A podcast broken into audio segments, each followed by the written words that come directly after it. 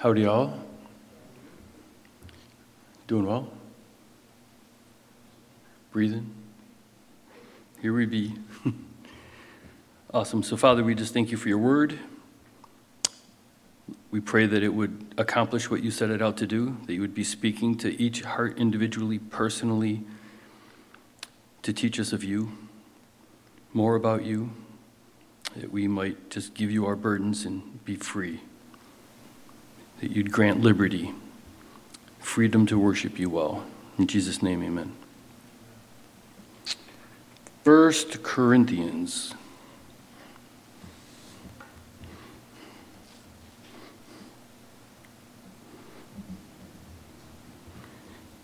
Chapter 8.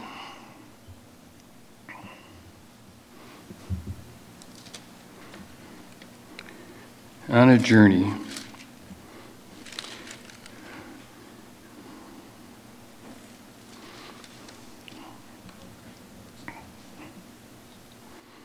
So, venturing through, I've come to the conclusion that some of the chapters were combined where I didn't think they were. A lot of the beginning was on unity.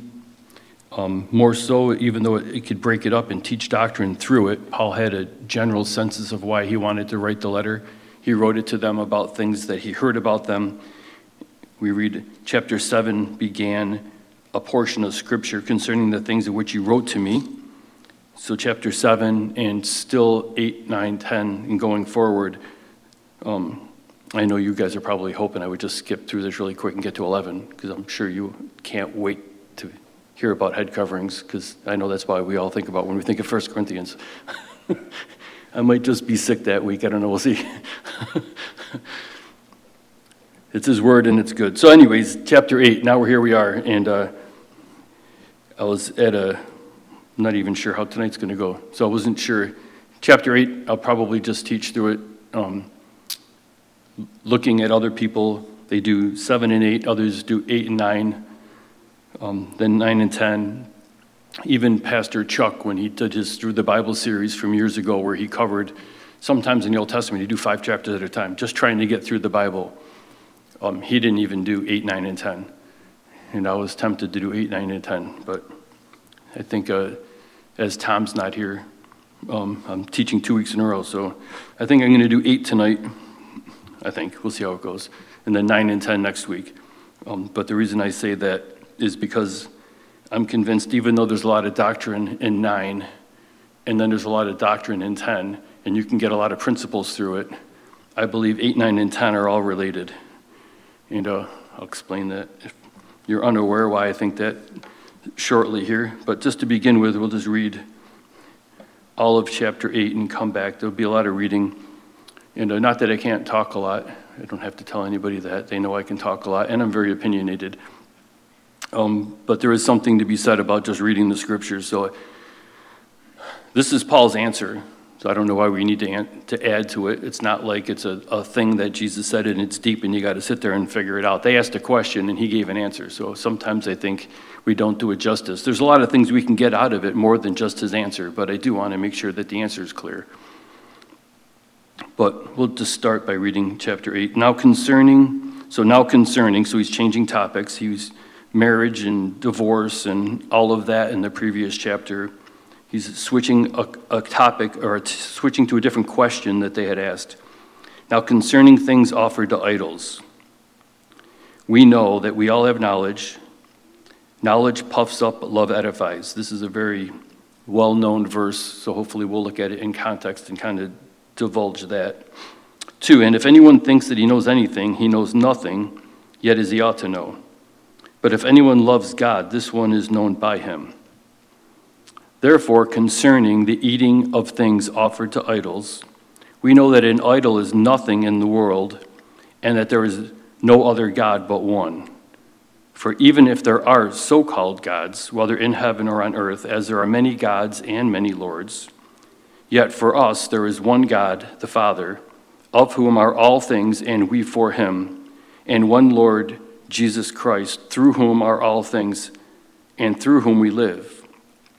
However, there is not in every one that knowledge, for some, with consciousness of the idol until now, eat it as a thing offered to an idol, and their conscience, being weak, is defiled. But food does not commend us to God, for neither if we eat are we the better, nor if we do not eat are we the worse. But beware, lest somehow this liberty of yours becomes a stumbling block to those who are weak. For if anyone sees you who have knowledge eating in an idol's temple, will not the conscience of him who is weak be emboldened to eat those things offered to idols? And because of your knowledge shall the weak brother perish for whom Christ died. But when you thus sin against the brethren and wound their weak conscience, you sin against Christ. Therefore, if food makes my brother stumble, I will never again eat meat, lest I make my brother stumble. And then it sounds like in chapter 9, Am I not an apostle? Like he's changing a topic. And if you read chapter by chapter, I know most of us, we can't just sit down, read the whole Bible. A lot of times we want to, I mean, we can eventually, but not in one sitting. A lot of times it's easy to break it up by chapters. People put chapter breaks there for a reason. Obviously, Paul didn't chapter his letter, he just intended them to read the whole thing. So sometimes we can get into a mindset a different chapter means a different beginning, and sometimes you sit down and read the next day and it changes topic. But chapter 9 seems to be Paul's good example of self denial. I guess the topic, if I had to call this study of anything, it would be the law of love versus liberty. Love and liberty. I have liberty to do things, but I also have liberty. God has given me freedom from that. So, what would love dictate? And that's what he clearly says. There's this an issue of food. So, we know that there are there was false idol worship going on. We know a lot of it was sensual. We know because of what we've already read, it's already impacted the Christian church there because the society is so indulged in it. And we'll kind of talk about that more later because um, it's pertinent to us today where you live in your home, on your TV, in your textbooks of your kids, and we're there. So now the question comes is what liberty do we have and what choices do we make? And Paul in chapter 9 basically talks about it's in a nutshell, it's verses 1 to 3, right? 8, 1 to 3. Now, concerning things offered to idols, how, do we, what, how should that impact and affect our lives? And he goes on to say, um, what does love say? And he uses himself as an example. So, chapter 9 isn't separate, it's all a picture of him. What he's telling them to do, he's done in m- many aspects in his life for the very same reason. And he uses himself as an example. And uh, it tells us in verse 12 of chapter 9 if others are partakers of this right over you, are not are we not even more? Nevertheless, we have not used these right, this right, but endure all things lest we hinder the gospel of Christ. I have the liberty to do certain things, but I don't do them for your sake. So he uses himself as an example. Chapter 10 then goes on to talk about idolatry, and the, he uses Israel as a bad example of the things that they did wrong. And it tells us in verse 7 of chapter 10 And do not become idolaters, as were some of them. As it is written, the people sat down to eat and drink and rose up to play. So, thinking that these could just be, he didn't just take a hyenas on his answering questions to the Corinthians and decide to talk bad about the Israelites in the past just to make them feel bad. It tells us the last three verses of 10. Chapter 10. Uh, Verse 31 Therefore, whether you eat or drink or whatever you do, do all to the glory of God. Give no offense either to the Jews or to the Greeks or to the church of God, just as I also please all men in all things, not seeking my own profit, but the profit of many that they may be saved. And 11:1 says, "Imitate me just as I also imitate Christ." So we see that he uses them as a bad example, himself as a good example, and it all comes down to one question they had. And he's basically saying, You have this knowledge, you understand things, but the purpose is what's the goal in Christianity? It's why do we have liberty and what do we do with it? And he takes three chapters, I believe, to explain it. Uh, I believe to the church in Rome, he did it in one chapter, and he kind of has the same topic and he talks about the same things, but it's kind of relevant. So Again, safety and just reading. Romans 14. If you want to turn there.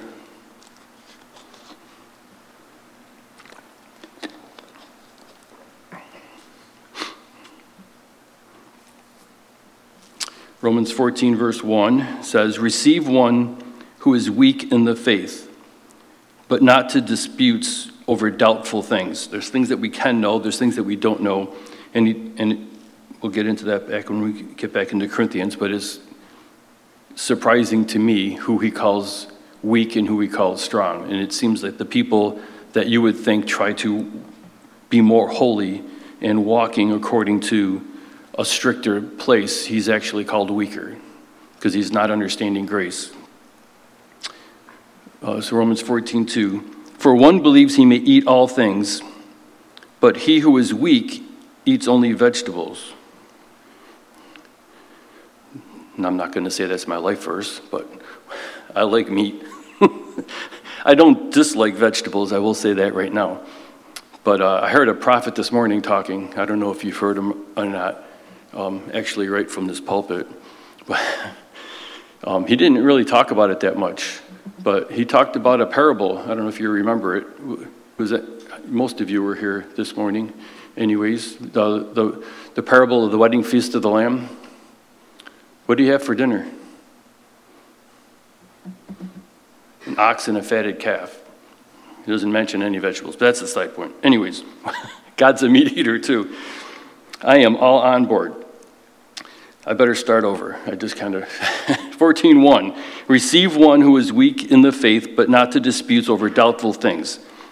So he's saying don't argue over things that are doubtful. And then he goes on talking about what they eat, which is kind of why I came here because that's what they're disputing over in Corinth.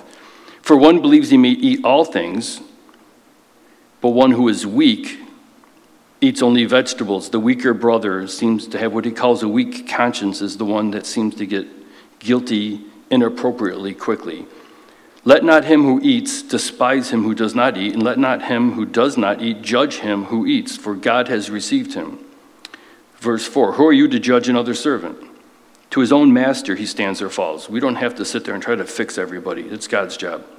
Indeed, he will be able he will be made to stand, for God is able to make him stand.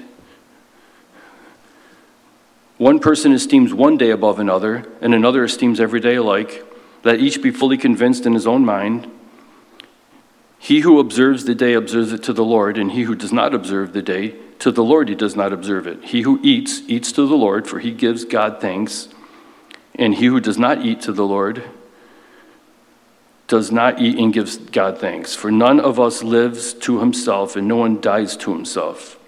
Verse 8 For if we live, we live to the Lord. If we die, we die to the Lord. Therefore, whether we live or die, we are the Lord's. For, this, for to this end Christ died. You want to know why Jesus died? He died for that.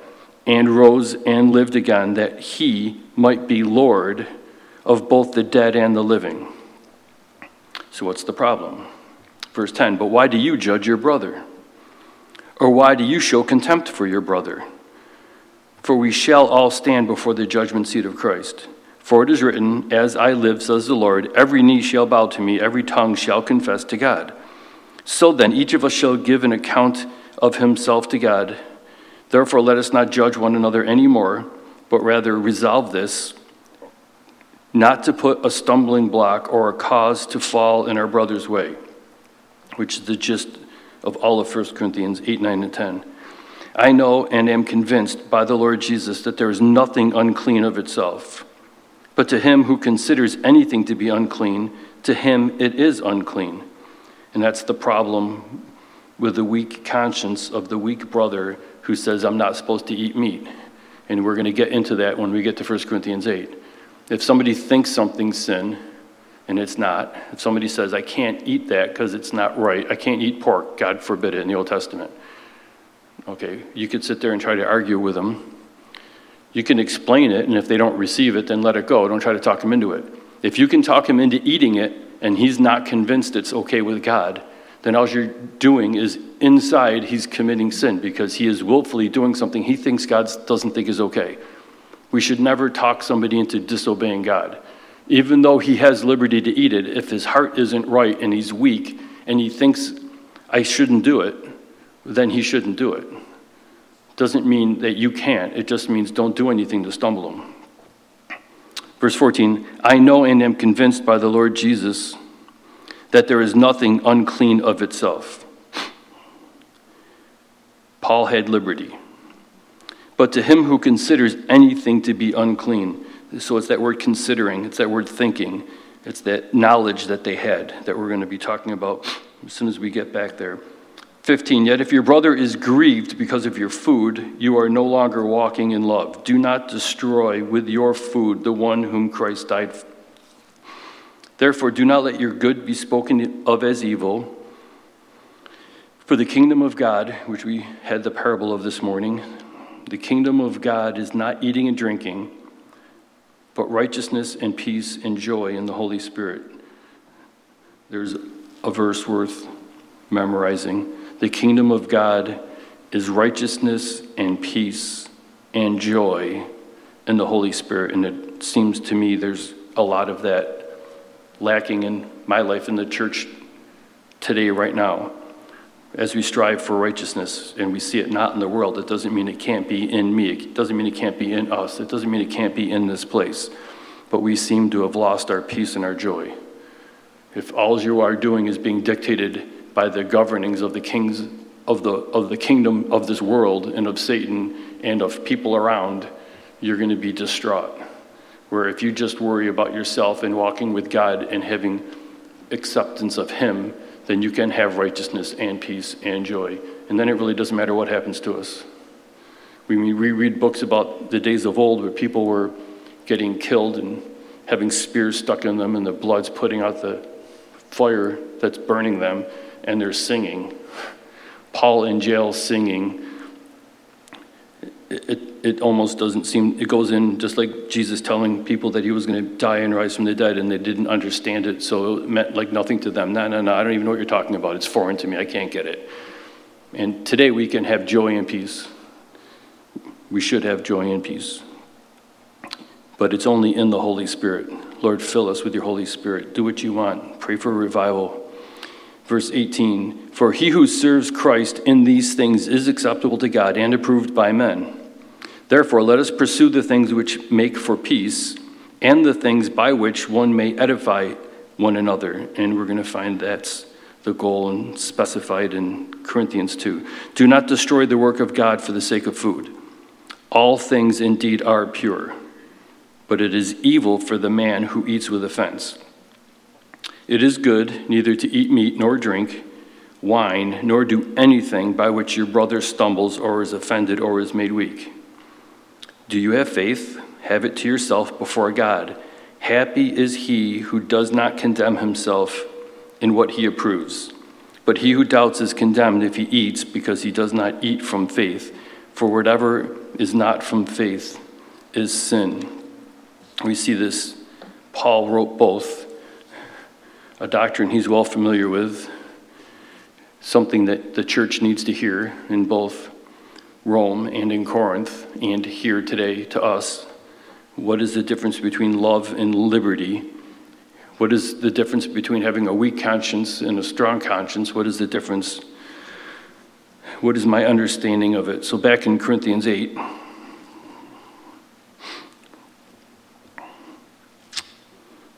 the first three verses there's two different words here emphasized and spoken of multiple times, eido and gnosis, and they both refer to knowledge. And I guess the simplest way that I think makes sense to me is one is a human understanding and one is a spiritual understanding. One is it's something that's taught, and the other one is known by experience, impressed upon by the Lord. And just what do they know? And we already, if we remember, it's been a while, earlier in Corinth, he said that you're puffed up, that you're prideful, and that's the thing that's caused division. What you think that you know about God is the thing that you're sticking to and is drawing and making separations. So they were prideful about their knowledge, and here he kind of insults them, as Paul's not looking to avoid to do, but maybe not on purpose. But it says in verse 1 Now concerning the things offered to idols, so that's the question you asked. We know eido, that we all have knowledge. Knowledge puffs up, but love edifies. And that's kind of what we just read about in Romans 14. So one makes me bigger, and the other one makes you bigger. Am I trying to make myself look good, or am I just trying to cause you to do better before God? If, I, it's, if it's only about what I know, I can tell you what I know and be proud of what I know and try to convince you that what I know is right. And there's a lot of people, even in the church, that all they want to do is let people know how much they know. And, and really, who cares how much I know? If, if, if God's given me anything to say, that's the only thing that's true. And He tells me that if you if I gave it to you, why you, what do you had to do with it? What are you prideful about? Why are you boasting in something that isn't even yours? It was given to you. Knowledge puffs up, but love edifies. So, concerning the things we know, we have knowledge. Knowledge puffs up too. And if anyone thinks that he knows anything, he knows nothing, as yet he ought to know. But if anyone loves God, this one is known by him. So he uses no knowledge, knowledge, no, no. Think about this. Think about this. If anyone thinks that he knows anything, so we think thoughts, we think about what we know, and he's basically slamming I'm saying it's not really about what we know, it's about does God know you? As Pastor Richard says, it's not, it's, it's, it's whose we are. We know that we're his, and that's what we're thankful for. We're his. And he comes and he edifies and instructs and builds us up. What do we know? So, how, how do we know? How do you know God, right? And why is it important to know him? Because we want to know what he's like. He's the one that gave us words to eternal life. Are we just trying to get by? Am I trying to only seek God about the next plan? How do I get enough money for what I want to do? Who's, what, who am I serving? and he goes on later to talk about that there's a God and a Lord. We have a Lord, we have a master. Well, if, if you actually believe that you have a master, you're going to seek him for instruction. Rather than just walking around telling you how much I know, you're actually going to be humbled and say, okay, now what? And I, I like verse 2. It says, If anyone thinks that he knows anything, he knows nothing yet as he ought. Yeah, well, I, know the Bible. I, I teach the Bible. I understand Scripture well. And Pastor Chuck, teaching on this, basically said, The thing that you know the most about, you realize you don't know anything about it. If you think you know a lot about something, that just means you don't know it. He's like, Think about it. If you ask a brain surgeon, what do you know about brain surgery? Well, I can I think I can spell brain surgery, I think. but a, a, brain surgeon knows everything that there is, is about it. Once you get into something, you realize how much there is. Once you you can be around here, come to Bible studies, read the Bible, and have a lot of opinions about it and think you got it down pat. But then study it, dig into it, look into specifics, talk to people about it, and you realize, I really don't know that much. This is a really deep book. There is a lot here. God is huge. He touches on a lot of things. I don't know, you might, electric, I know a lot about electric because I spent a lot of time doing it. And, you know, I, you, you might have, maybe you changed a plug and you understand it comes from the outside and you hit a switch, the light comes on. But what do you know about a sine wave? I mean, you, as soon as all of a sudden you start looking into it, you're like, why does this happen? How does this happen? Now I have a lot of questions. Once you start really digging into something, you realize, wow, there's a lot there. There's more than I thought that was there. If you think you know anything, then you don't know as you ought to know. In other words, don't boast. It's humbling to learn. It's humbling to read the Bible and get before it, and then all of a sudden sit there and, and he's really specific. He, he gets to the point where he's saying, cross T's and dotted I's, they're important. Tenses matter. Everything matters. And all you have to do is sit there and talk to somebody, and all of a sudden they start asking questions. And, you know, you, you make a statement and you're proud because you have something to say, and they start digging in and getting real specific. And pretty soon you're either humbled or you, like, what do you know? And you walk away because you get mad because you don't know how to answer it because we really don't know everything. So, how do you get to know them? And uh, just in my own reading, I'm going through Chronicles right now. I'm in Second Chronicles 19. Uh, the king of Judah went to help out the king of Israel in Jehoshaphat, and uh, he ended up doing, he was one of the better kings, but next thing you know, he's in there doing something he's not supposed to do, and he messes up. And uh, God sends a prophet to him. And uh, I'll just read the three verses, 2 Chronicles 19.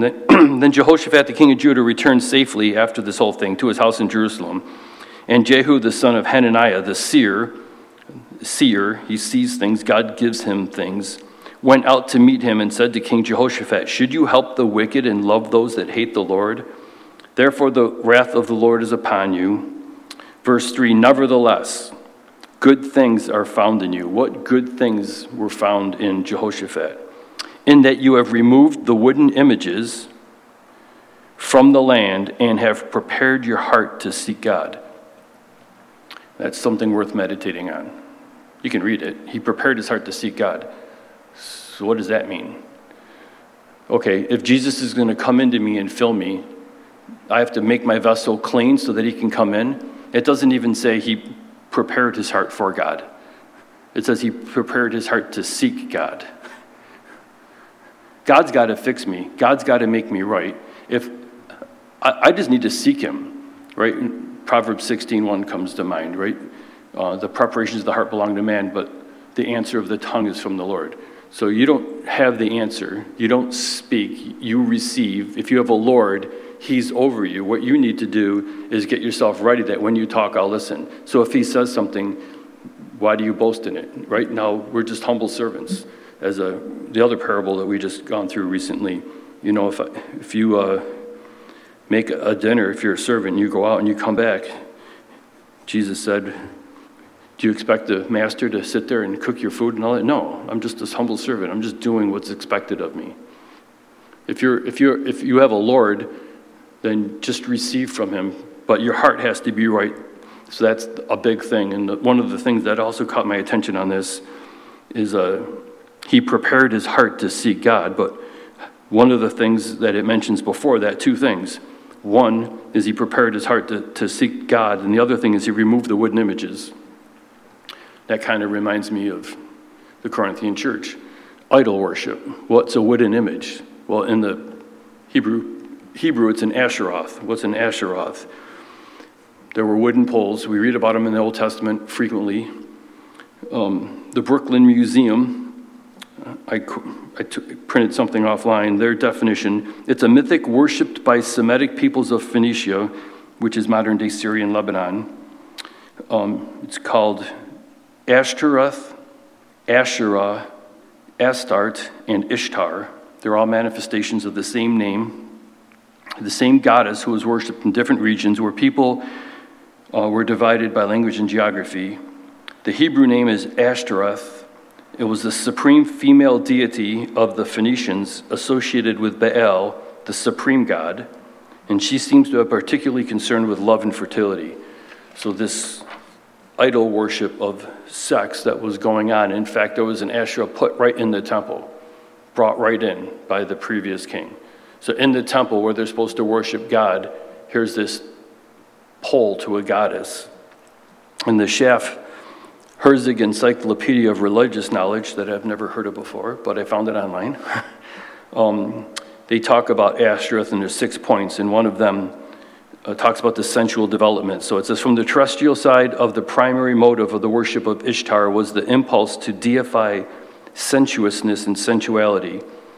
Of the resulting worship, Ishtar, or Venus, became the celestial patron. She not only legitim- legitimated the sexual indulgence which marked her cult in Babylon, Phoenicia, Palestine, and the Semitic world generally, but she was naturally taken as the authoress of sexual passion and therewith of all derivative and associated sentiments. The accounts for the part played by Ashtaroth or Astarte as the female counterpart of Baal for of the local Canaanite Baals, and also for widespread and influential myth of her relations with her lover, Tammuz and Adonis. And we, the writings that she wrote, the woman and the priestess in there were sexual in nature and is a derivative of the word pornography. So the original first pornography were the writings of the people to this goddess.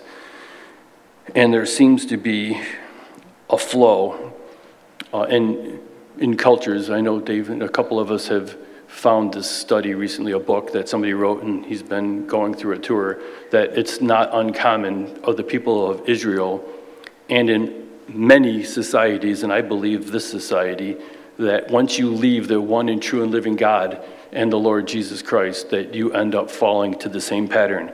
There's a spiritual war going on, and there's a spiritual tone behind idolatry, which we're going to get to. It mentions it in chapter 10 of 1 Corinthians, verse 20. It says, Rather, that the things which the Gentiles sacrifice, they sacrifice to demons and not to God. And I do not want you to have fellowship with demons. So these false idols are actually demonic powers in the background doing things. And every civilization that seems to be turning from the one and true living God originally falls to Baal. Baal was a very powerful God, um, God of power. It's a natural instinct for men to do that, but there's a spiritual force behind it. He knows what works. He studies us. The lust of the flesh, the lust of the eyes, and pride of life. He doesn't have to switch because he knows how we're made and, and he does the same thing and it has a, a good result. And after Baal is Ishtar. And Ishtar is the god of sex. And once, once he gets you to worship a false demonic power, then it seems this other force comes in and it's sexual and sensual by nature. And we know that once we kick God out of schools, it's really, as Pastor Jeff always used to say, um, God's not going to punish us for doing that. Him leaving was the punishment. Him leaving the schools was the punishment. He goes, You've already left me. You've already done bad. You're already worshiping a God of power. And what comes next? The sexual revolution, the 60s, the 70s. What comes after that? Ishtar. What comes after that? Moloch. And if you were to look into the ancient rituals of how they worshiped Moloch, there was actually a woman goddess who had male priests that would dress up as women, that they would dance in their temples, and people would bring their kids to watch them dance. Like now we just do it in libraries. Exact same worship. And this guy in the book was saying, I don't know why we're surprised this is happening. Because we should have seen it coming. This is how almost every civilization falls. What, we must be sleeping, you know, what do they say about war and everything? It's because people don't look back. They, history repeats itself. Satan knows us. We're like men of like passion. If we're not serving and worshiping and following the true and living God, we're going to be given over to our passions. Isn't it funny that there's no God of the fork in the eye? Yeah, we worship God by sticking a fork in our eye. That's how we do it. We don't want to, but He told us to. People only worship the gods they want. Just like in reincarnation, I remember I think it was Ken Graves saying, How come nobody ever came back and said that they were the, the janitor at the Barfatorium in Rome? I mean, everyone came back, they were either a king or something else.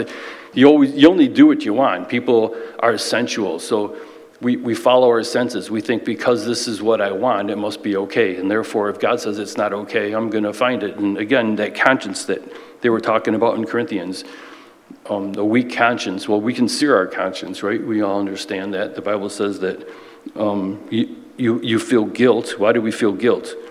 We have passions and desires given to us by God to bring Him glory. As soon as we decide not to do that because we don't want to, it's not that we can't believe it, it's not that we maybe even don't believe it, I just don't want to believe it. Well, then pretty soon I'll believe a lie. If you don't believe the truth, you will believe a lie. You have to believe something. I've mentioned that before too. Some people I talk to, oh, I'm a guy of science, I don't, I don't believe by faith. Everybody believes by faith. There's things we can't know. And then it's easy to prove because you can ask them, so do you believe that it's, you don't have to live by faith? And if they say, they'll have to say yes. Well, can you prove it? Well, no, I can't prove it. Okay, so you believe that by faith. You, you don't have a choice. If you think you don't need faith, you can only believe that by faith. Maybe you do need to believe something. Maybe you do need to live by faith. It's clear we all do. Where did we come from? Why do I have a conscience? Why do I feel guilty? Guilty means I've done something wrong. I know inside, internally, that I've broken it, right? God says that creation proves a creator, conscience proves you've sinned against that creator. The Holy Spirit is the only one that can lead you to Jesus for forgiveness. It's the plan. It's always been the plan. The question is, is what are we going to do with it and what are we going to believe? Back in 1 Corinthians.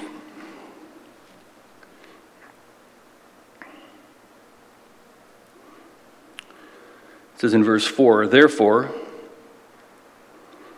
concerning the eating of things offered to idols, we know that an idol is nothing in the world and that there is no other God but one. So there are people saying this is one of the things that we know. So there's these temples in Corinth that are there. Ishtar, there are many gods that they worshiped there. So people offer sacrifices to it. So, one of the ways, how do you worship in these temples? Sometimes you go and you have sex with the priestesses. Sometimes they bring in burnt offerings. How do, how do you live as a pagan priest?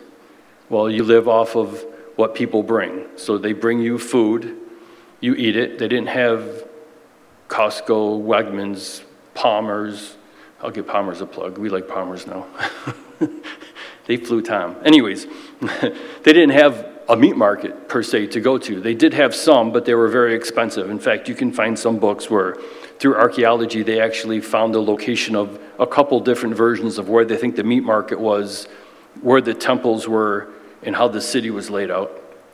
And a lot of these, there were temples that sold the meat, and then there were meat markets right outside the temple that also sold the meat. So you would go in, you would bring an offering if you were a, an idolater and give a cow to a priest who would offer, just like in the temple, they, they just fake and they steal everything. This is God's way of worship. God's way of worship is the cow was supposed to represent something. They didn't, I don't believe that in the Old Testament they got saved. Their sins were covered because they brought an animal to be offered at the temple or the tabernacle that was supposed to represent something. If they did that by faith, faith in what they thought it did is what saved them. We get saved by what the Messiah, they were looking forward to the cross, God Himself dying for their sin. Now we look back at it. But these false temples, now it's not about looking at, and it's totally opposite, right? They would bring it looking forward to what God was going to do for them. Well, the false temples are looking to do something for their God. So they actually have to give to their God. They owe Him. We owe Him everything too, but He just says, come receive it freely have liberty in me. So they would bring an animal that would get sacrificed, and some of it they would burn on an altar. Now, God didn't come down, I don't believe. Satan does have powers. He can do certain things. Read Job, he, even natural events, he can interfere with if God gives him permission to.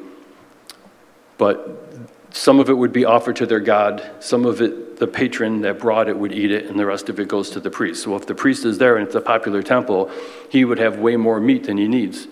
So what did they do? They would sell it at a market to make money. So now instead of saying, you know, I'm making my living on meat, not that you can't just live on meat. It's hard to maybe pay your rent with meat, but you could sell it and then do that. I'd have a hard time giving away meat. But anyways, they would sell it and with that people were it would be cheaper. So it'd be cheaper to buy meat at this temple meat market than it would be to go to the regular meat market where it costs a lot of money. So the Corinthian Christians would be thinking, well, I'm frugal. I, I know that who cares what it was done to it? There is no other God. There's only one God. So eating this meat isn't going to bring that God into me. It's just cheap meat. I'm, I'm free. I can do it. And other people are like, no, that's actually idolatry. You can't do that. That was offered to a God. What if that God gets mad at you? Or what if our God gets mad at you? And the, some people were like, well, we know that there are no other gods. What are you talking about? And a weaker brother was like, Yeah, but it just seems wrong. And, you know, you, and, you, and what happens today? You, you can't go there. It seems like the more legalistic somebody is, the, the less you would think their conscience would be stronger, but the Bible's saying it's actually not that way. Of course, I guess where do you go? This is what, what do we have liberty to do? So same sex marriage, that's not somebody that's strong in conscience. That's actually, you know, you're just opposing straight out what the Bible says. But is it wrong to watch sports? Is it wrong to drink coffee? Caffeine's a drug. Well, you can't take drugs. Some people, where are you going to go? So now it comes down to how do you how do you deal with one another? Paul, Paul's like, you know what? Just first thing is you need to know what you believe God's telling you to do, and then you need to not stumble anyone else. Forget about you walking around saying, Well, I started it, and what I, conclusion I've come to, and then tell somebody everything that you know. because they're more concerned about if you care. And you should be more concerned about them than just telling them what you know. And there's some things that some people have liberty to do and others don't. Like I said multiple times up here, I think God told me not to play basketball. It's not my job not to tell anyone to do that. I believe God told me certain holidays I'm not to follow along with the traditions. That's something I think He's told me to do. I don't tell anyone else not to do that. That's between them and God. We read about that in Romans. One day greater than another. Well, it's holidays, that maybe is festivals, that might be your birthday. Jehovah's Witnesses won't even celebrate a birthday. They say, no, it's all about you, you're thinking. You know, I have, I'm, I'm okay if you want to buy me a birthday present, so you won't stumble me.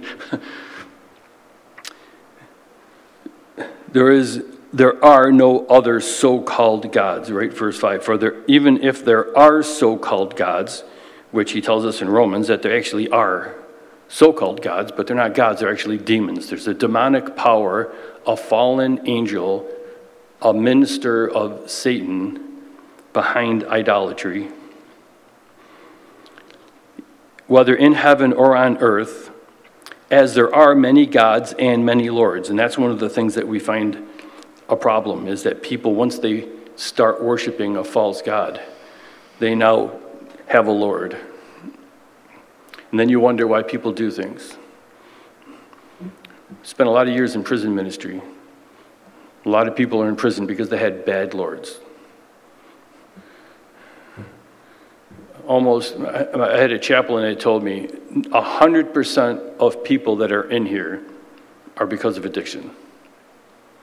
They're either addicted to alcohol and got in a vehicle accident and hurt somebody, they're addicted to drugs and, and were selling them, or they're addicted to drugs and they stole to support their habit. They have bad lords. They have lords. They lead you to a place that you weren't thinking that you were going if sex is your God, you're going to be sitting there doing some strange things, and you're going to sit there as a sane human being looking at them thinking, why would you even do or think that? It's because they have a horrible Lord. And what they don't need to do is be confirmed in that. What they do need to do is to find the right Lord. There's a better God. You can serve a better Lord. You can actually give you serve somebody that's going to bring you life, not death. It's a lordship issue. The problem with marriage that we just went through, right? It's not an understanding of marriage that's the problem. If you're in a marriage and you're having trouble, it's not because you don't understand marriage, it's because you have a lordship problem. If you're just doing what the Lord said, you won't have a problem. You might not be comfortable. it might not be what you want it to be, but you can be right with God and have it work. Verse 6 Yet for us there is one God, the Father, of whom are all things again, can we eat meat? He's the God of meat. He's all things. And we're for Him. Your life is about Him. And you have one Lord, Jesus Christ. So if Jesus is your Lord, your master, and you do what He says, you will not have a problem with God the Father because Jesus will lead you to the Father. One God, Trinity, and through whom we live 7. However, there is not in everyone that knowledge. So I've said that multiple times. You know what the problem the problem with our government isn't that it's not the best government or it's not even that it's not Republican or Democrat or we should be communist. The problem is, is there's people involved. The problem with marriage is there's people involved. The problem with having a good employer is there's people involved. God's coming back. However, not, there is not in everyone that knowledge. People in the church, some people are at different levels, at different spots, at different places, and our problem isn't to make them better so that we can have the perfect church. Our problem, our desire should just be to get everybody closer to Jesus. If somebody comes in there and they're not saved, they need Jesus. If somebody comes in here and you're not sure if they're saved, well, it doesn't matter. They need Jesus. And if they are saved, they need more of Jesus. They just need Him. He's the answer. They need to have Jesus as their Lord. So we need to, we are not called to, we can't make anybody accept Jesus as their Lord. All we do is preach Christ and Him crucified and let Jesus do the work. We lead them to the water. You can't make anybody drink, nor are you expected to make anybody drink. And sometimes we end up holding their head under the water when they don't want to drink. And we wonder, why aren't they acting more like Jesus? Because you just drowned them. you, you can't, we can't change people. You can't change yourself. You didn't change yourself. I didn't change myself. We shouldn't be expected to change anybody. God doesn't expect us to change anybody. In fact, that's the amazing thing, right? Is here's ministry. Ministry is going on. It's not the amazing thing that there is ministry, it's the amazing thing that He uses us for ministry.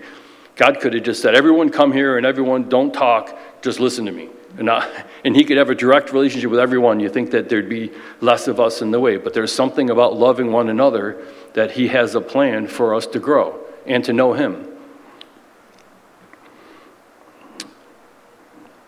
Seven, however, there is not in everyone that knowledge, for some with consciousness of the idol, until now, eat it as a thing offered to an idol. So there they are, they have a piece of meat in front of them. They knew it came out of that temple. And as they're eating it, they're not just thanking God because there's a piece of meat there. Inside, they feel guilty because they're thinking this thing somehow has a, a curse on it. It's, it's voodoo. It's, it's now somehow attached to that fake God. And sometimes people do that with movies. Sometimes people do that with other people. Right? Paul says, don't eat with somebody in the church that's sexually immoral because they need to know that they need to get right with God. But then they say, you know what? I am not going out to eat in a public restaurant. There could be somebody in there that's actually living in sin. He's like, no, I'm not telling you to not eat with anybody. Otherwise, you'd have to, I'd have to kill you right now and take you home. If you're not supposed to be around sinners, then you got, we all got to die right now. He's, he's just saying this is how we're supposed to act.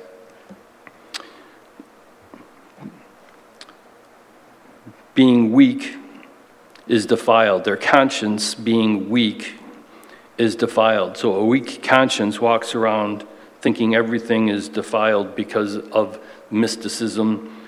Um, and it's about what I do.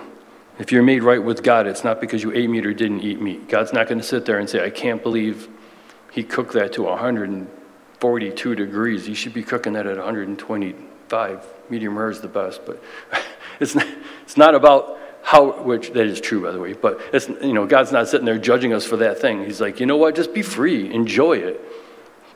Right? David got in trouble for seeking something that God didn't give him, and God is like after rebuking him, was like, you know, if you want, if you need, I gave you this, I gave you this, I gave you that, and if you needed more, I would have gave it to you. Uh, I'm not here to make you walk on your knees through glass. I want to bless you. But the truth is, the blessing comes from just obeying me, because if you obey me, I'm going to give you what's best. Just trust me. He's not this, he's not like their gods. He, he does for us, he doesn't cause us to earn it. Verse 8 But food does not commend us to God, for neither if we eat are we the better, nor if we do not eat are we the worse.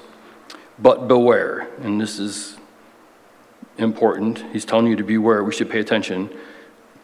Lest somehow this liberty of yours becomes a stumbling block to those who are weak.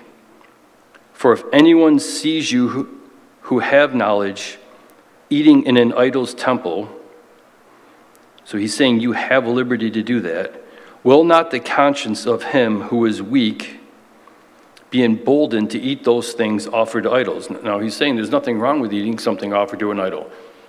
But you shouldn't be living in such a way that if somebody who is young and weak in the faith sees you doing something and they do the same thing, that they're going to all of a sudden stray. There's a lot of people that, you, that we see, that I see, that I've known. You invite someone to church, you work with them, you get to know them, you try to get them to come, and they come and they're here for a while. Next thing you know, they're not around anymore. What happened? Well, some people just stray. Some people, they hang around people that have liberty and they don't get it. And sometimes I think we're just not conscious of what we're doing. We just walk around in what we think is liberty, and I'm free being me, and I'm now I'm concerned about being me and not what about being me does to you. You know, God's got to show you you can act one way around one person, and it's not okay if you do that the very same thing around someone else. It's not that it's wrong to do it, it's just wrong to do it around them. And usually you'll find out, hopefully they're mature enough in the Lord They're obviously not mature in the Lord if they're stumbling here, but they're mature enough to sit there and tell you to your face, I don't know why you do that. What's wrong with you? And the first words could be on my lips to say, There's nothing wrong with that. Why are you? You're the one that doesn't know anything. And then God hopefully will get a hold of you and convict you, and you don't even need to answer him. Just say you're sorry.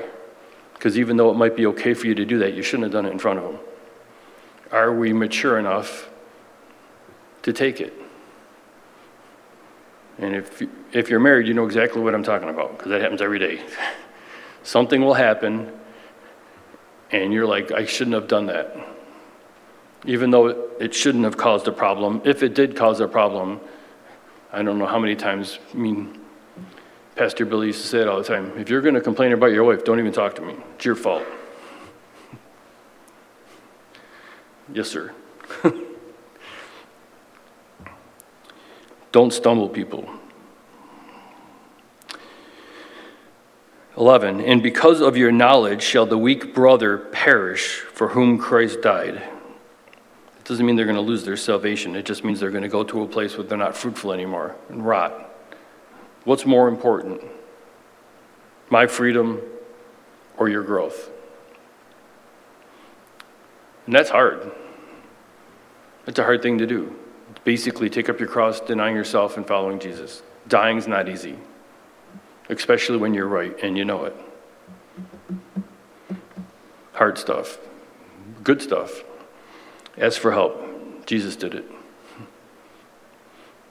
And he's not saying that you can do it, he's just saying he'll do it through you. Verse 12, but when you thus sin against the brethren and wound their weak conscience, you sin against Christ. Well, that hurts. Therefore, if food makes my brother stumble, I will never again eat meat, lest I make my brother stumble.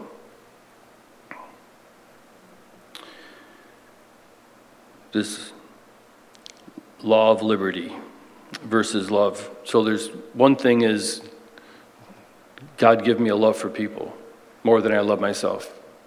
That's the answer. Cause me to love God and love others more than I love myself. And then show me what that looks like. Because sometimes we might just be walking around living life and not even aware of what's going on in people around us. So ask us, ask the Lord, show me. Your spirit, if, if, if it's sin, which this declare, declares it is, it's not sin to do it, it's sin to do it in front of that person. Well, the Holy Spirit came to convict the world of sin. So, Lord, fill me so much with your spirit that as I'm walking, I sense your presence. I understand that the Holy Spirit is here. What's the fruit of the Spirit? Love, joy, peace, patience, kindness, goodness, faithfulness, gentleness, self control. I want that to be my life. If that's my life, if that's the Holy Spirit, if I'm baptized with the Holy Spirit, I'm walking with Him. When I grieve Him, He'll be saddened. And I want to be so connected and aware of what's going on in my life through the Holy Spirit that if I sin around somebody that's causing them, the Holy Spirit convicts me and I realize something just happened. And repent and encourage them and just doing that. And if somebody gets mad, uh, I, multiple times, even in this building, somebody will come up and get angry with me. And I'm thinking, I don't even think what I did was wrong. And I'm just sitting there looking, and the spirit's grieved. And I'm like, I can't answer. I can't answer myself right now. I mentioned that before. One time I was in a place playing basketball where the Lord told me not to. And the Lord reminded me and had a kid throw a basketball and hit me right in the face. A young kid, like not young like a little child, but young enough I wasn't scared, although maybe I should have been. And before I could even get angry, the Lord just said, I told you not to come here. What are you going to do? Uh, he did something wrong. I'm not supposed to be there. Am I going to walk with God or am I going to sit there and tell him he did something wrong? I know I'm guilty. I'm doing something God told me not to do. Just walked up, held my hand out, said, nice game. He didn't take it. Just walked out of the gym. So today's message made me feel a little better. I said I wasn't going to do it, but then I did it because he told me not to go. Then I went, but then I went home. So at least I did do his will. Um, but what this doesn't condone is eating meat offered to an idol is not condoned. And just to end real quick, like I said, there's certain things that the Lord has showed me not to do that I don't have liberty for. And uh, it's tied to idolatry. And I don't tell other people. But it's one thing to eat meat that was offered at an idol. It's another thing to go to the idol's temple and offer meat yourself. Don't be idolaters, which we'll get to when we get to chapter 10. Um, but just 2 Kings 17, I'll just read it to you. It's two verses. A time in Israel when they weren't doing well. And it says, They feared the Lord, yet serve their own gods, according to the rituals of the nations from among whom they were carried away. To this day, they continue practicing the former rituals. They do not fear the Lord, nor do they follow their statutes or their ordinances or the law and the commandments which Lord had commanded the children of Jacob, whom he named Israel. So they didn't only claim to be Christians or Jews, but they served and followed the false gods according to their rituals. And I'm just thinking the difference between buying meat from Ishtar and eating it clearly or worshiping Ishtar. Just because you're free, you're never free for to, to, to be in idolatry, to read her writings, pornography, to go to her temple, sexual deviation. Don't offer meat at the temple of idols. But don't let it condemn you either if, if you're around it. You can sit down with a, a friend or a coworker that's not a Christian and be free to eat with them. Just don't stumble your brother. So, Father, we just thank you that your word is clear.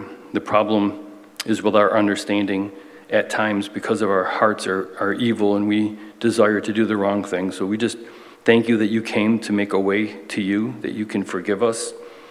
Um, thank you that we're free in you.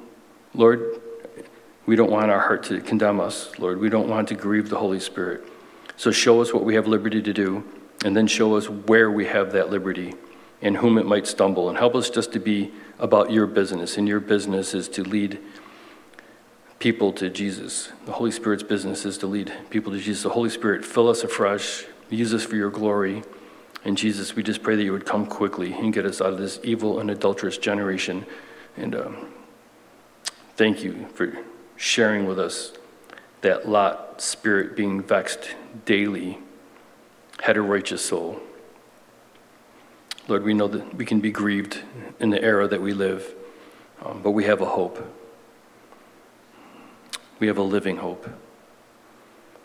Thank you for being good. Thank you for making a way. Thank you for making us free. Thank you for doing it for us. Thank you that as we offer something, it represents you crucified. You're a good God and you're a good master. Help us to serve you better. In Jesus' name, amen.